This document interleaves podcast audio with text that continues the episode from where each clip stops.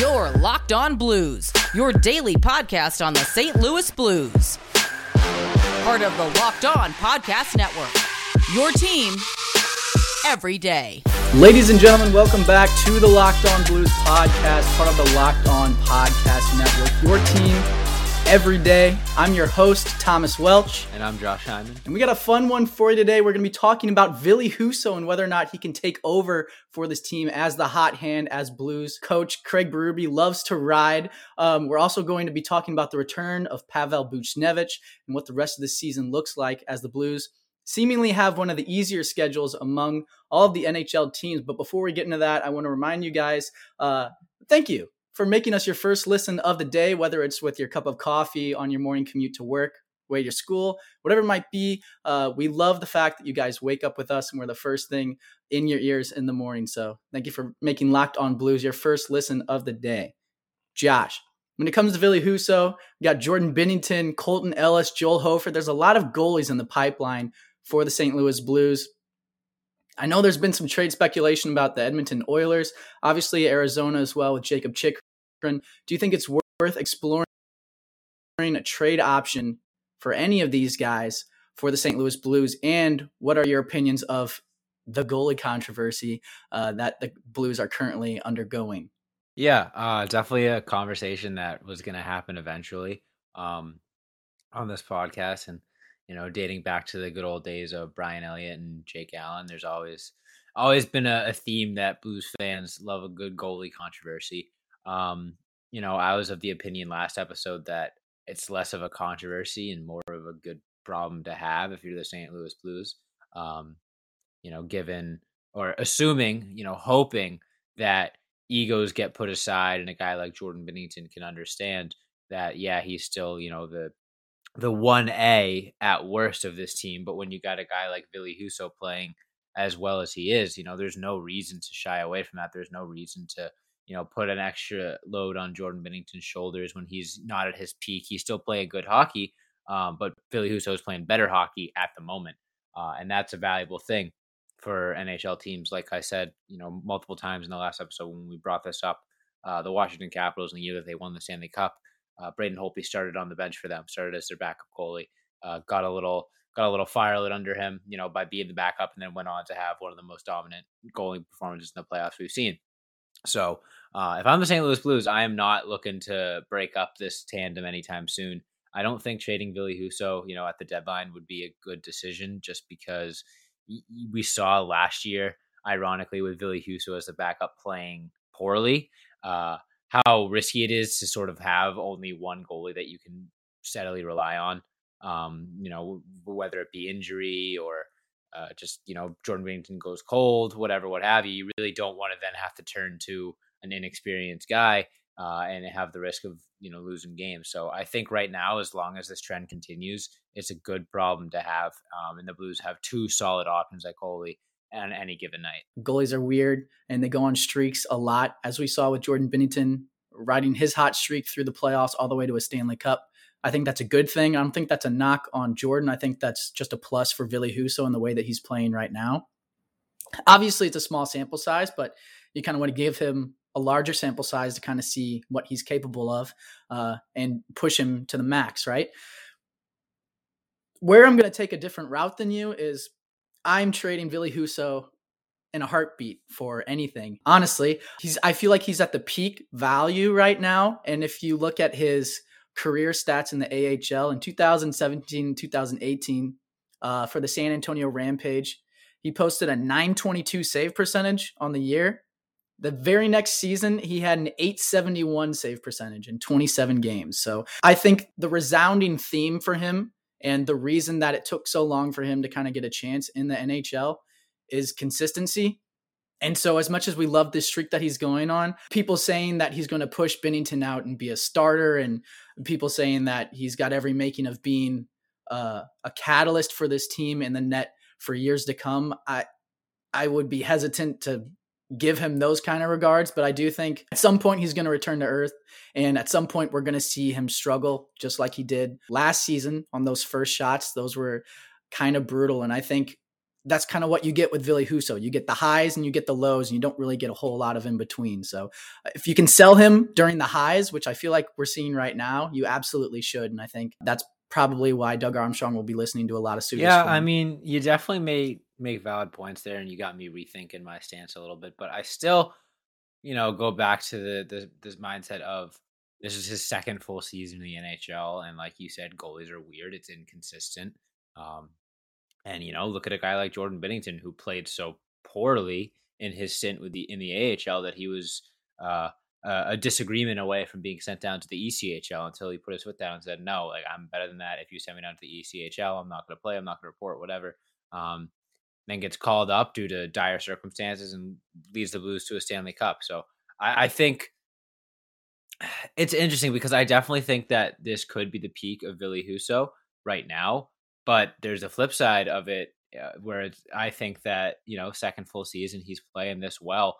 Uh, the sky could be the limit for Ville Husso. You know he was a he was always a, a pretty prime prospect in the Blues organization, um, and sort of just got lost in the in the mold of tons and tons of goalie prospects for them. Um, but I think there's a decent chance that you know t- teams could be looking at Ville Husso as a long term starter. Um, and I don't know. I, I mean. I just don't know if there's going to be the offer out there um, this you know trade deadline that's going to justify the Blues giving up a really really solid player for them in Ville Husso, a guy who's been a huge safety net, um, has won them a ton of games, you know, this year.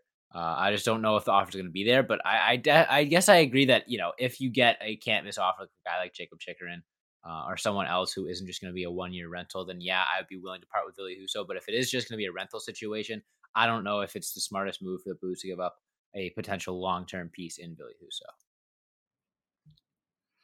I'll, Josh, I'll tell you what one smart move is that the Blues are going to be making, and that is Pavel Buchnevich being inserted back into the lineup after missing uh, a couple games. So we're going to talk about that and what that means for the lines, what that means for this team's success on Friday. But before we do, I want to remind you guys about our friends over at Built Bar because the Built Bar is the protein bar that tastes like a candy bar, maybe even better than a candy bar. You want to eat healthy, but it just gets so boring by like week three. You might be thinking this is just not worth it. Where's the chocolate? Built bars are covered in 100% chocolate, and most built bars contain 130 calories, 4 grams of sugar, 4 net carbs, and 17 grams of protein. Compare that to a candy bar, which usually has around 240 calories, 30 grams of sugar, and dozens of net carbs. Even if you're not a huge fan of working out, you can at least eat something that tastes good and is good for you. That way, when you enjoy a delicious built bar, you can almost count it as a workout. And there's so many flavors to choose from coconut almond, peanut butter brownie, raspberry, cookies and cream, salted caramel, mint brownie, and many, many more. In fact, Built Bar is always coming out with new limited time flavors, so check out built.com often to see what's new. So go to built.com and use the promo code LOCKED15 and get 15% off your order. That's promo code LOCKED15 for 15% off at built.com, and we'll be right back.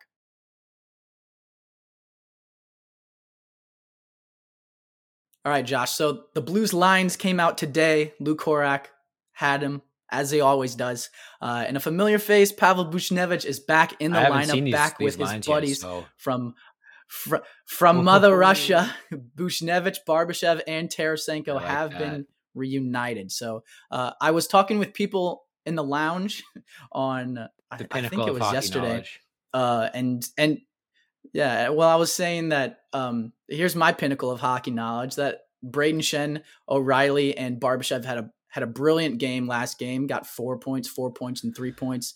Um, correspondingly, you have to keep that line together. And obviously, Craig Berube said, "Wow, this Tommy guy's an idiot. Let's go prove him wrong and switch the line up." Um, but I do, I do think uh, there's some familiar themes here, right? Schenn and O'Reilly played amazing together. It makes sense to want to get David Perron going, and what better way to get him going than to slot him in with argu- arguably two of the hottest skaters on the Blues right now in terms of recency bias. Buchnevich, Barbashev, and Tarasenko. I mean, the proof is in the pudding there. They've been, yeah, they've been successful all night long and they've got chemistry because they're Russians and that's what they do.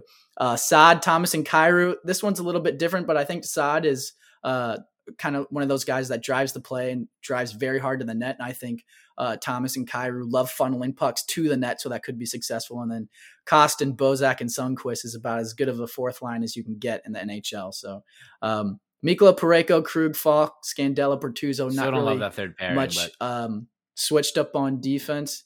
Yeah, it'll be it'll get better once Perunovich gets back. Which I keep, I keep thinking that Perunovich is just um, by default on the COVID list, but he's actually injured, which is concerning. Yeah. He must have. Well, I don't. I, didn't he start on the COVID list and now he's got a day to day? I think. I well, I think they said it was an injury, not in COVID protocol, and so my mind was just like, oh, he's in COVID protocol or something. I don't know.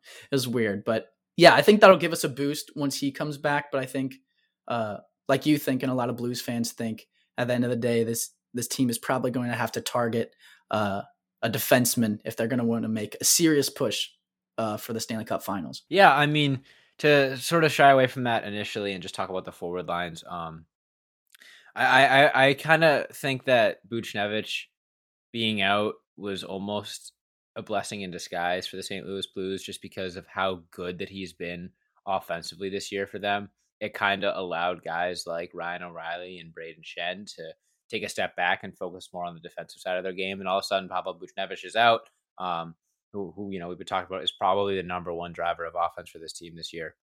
Um, and I don't know if it's a coincidence or not, but as soon as Buchnevich goes down, guys like Ryan O'Reilly and Braden Schenn start producing more than they have all season. Uh, and you know the hope is that Buchnevich come back into the lineup that doesn't take away from that, and I don't think it will. Um, I really like the lines that you listed off. I think you know, obviously the Russian line is dominant, is you know stacks up with just about any line in the NHL in terms of uh, consistent production. Um, that third line, if you can call it a third line with Saad, Kyrou, and Thomas, is you know you know what you're going to get out of them. You know what you're going to get out of Jordan Kyrou and Robinson. Saad is perfect to them. And the first one is what uh, Ryan O'Reilly, Perron, and Ter- uh, not Tarasenko. Who who am I missing on that first? Schenn. Yeah. So I mean, three first. That's right. It's something that's been said before, um, but especially getting Pavel Buchnevich back, I think you absolutely have three first lines there. Um, and I, am excited to see, you know, hopefully all three of them rolling. Uh, guys like Ryan O'Reilly and Braden Schenn just now finding their game, uh, combined with a guy like Pavel Buchnevich and that Russian group. Uh, I think this offense is going to be pretty much impossible to stop. And like we were talking about earlier, the Blues have a very, very easy schedule going down the stretch in terms of back to backs and quality of opponents. So I'm, I'm excited to see what this offense can do. If we're coinciding with um, Craig Berube and the rotation talk between goaltenders, we're expecting to see Jordan Binnington against the Kraken, correct? Yeah, I'd assume so. Do you think that's the right move to go back to Binnington? Because I'm obviously the Kraken uh, leave a lot to be desired this season, offensively, defensively, and in terms of goaltending. So, uh, so maybe that's a good confidence game yeah. for Jordan Binnington. But at the same time, you want to keep Ville so hot and uh, keep riding the wave of him. So, uh, do you think that's the right I, move? I definitely think that calling it a rotation is a little bit a little bit of a sugarcoat from Craig Berube. I think the I think the truth is that uh, he's saying to Jordan Binnington, like, "Hey, you know, this isn't any knock on your game because he hasn't been bad by any means. He hasn't been stellar. He hasn't been, you know, elite. Um, but he's been good enough. But I think this is Craig Berube saying to Jordan Binnington and by extension Ville Husso, hey, this starting spot isn't as guaranteed as it was at the beginning of the season. Nothing is promised. Um, and I think that going to Jordan Binnington on Friday is sort of a a good test of like, hey, how bad do you want this starting spot? How how bad do you want to beat out Ville Husso? Because you got to prove it at to a certain extent. You know, we've reached a point where it's not just promised to Jordan Binnington anymore. He's got to kind of go out there and prove, you know, that he still is the player that he was in that cup run and he has shown at times this season. And by any means, I don't think, you know, the Jordan Binnington experiment is over and Ville Husso should be the starter. But I, I, think that the goalie position in the NHL is very, very fluid and we've seen it happen before. Um, you know, Matt Murray in the in the Pittsburgh Penguins run just took out Marc Andre Fleury, Hall of Fame goaltender, uh, and went on to win a Stanley Cup. And then you know Marc Andre Fleury, no no shame on him, went out and continued to dominate for years following that. So goaltender position, like I said, is very fluid, and I think this is Craig Berube saying like, hey, nothing is promised for on this team. Uh, and especially with the goalie position, you know, this could be Ville Husso's chance to earn a starting spot if over these next few weeks the rotation continues to prove much more successful with Ville Husso in net. We could see Ville Husso as our starter going to, uh, down the line in the playoffs. Yeah, I think there would have to be a lot of dominoes to fall for that to happen, but it's looking a heck of a lot more possible than it did at the beginning of the season. Honestly, the way things are trending and the way that Ville Husso is playing, and who knows what can happen, obviously, but it might not be a bad prop bet to put some money down, maybe like 10 bucks to win like 10K as Ville Husso as the Conn Smythe winner. Uh, and you can do that at Bet Online because Bet, uh, Bet Online would like to wish you a happy new betting year as we continue our march to the playoffs and beyond. Bet Online remains the number one spot for all the best sports wagering action for 2022 new year and a new updated desktop and mobile website to sign up today and receive your 50% welcome bonus on your first deposit. Just use the promo code locked on to get started. From football, basketball, hockey, boxing, and UFC, right to your favorite Vegas casino games. Don't wait to take advantage of all the amazing offers available for 2022. Bet online is the fastest and easiest way to wager on all your favorite sports at Bet Online, where the game starts. When we come back, we're going to talk about the Locked On podcast power rankings for the NHL uh, and the snub that the St. Louis Blues got. So don't go anywhere.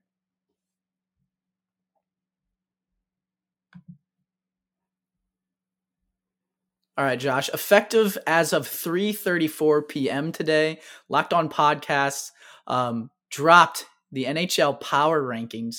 So currently it is one Florida Panthers, two Hurricanes, three Avalanche, four Lightning, five Leafs, six Rangers, seven Capitals, eight Penguins, nine Predators, 10 Vegas Golden Knights, 11 Wild, and 12 St. Louis Blues.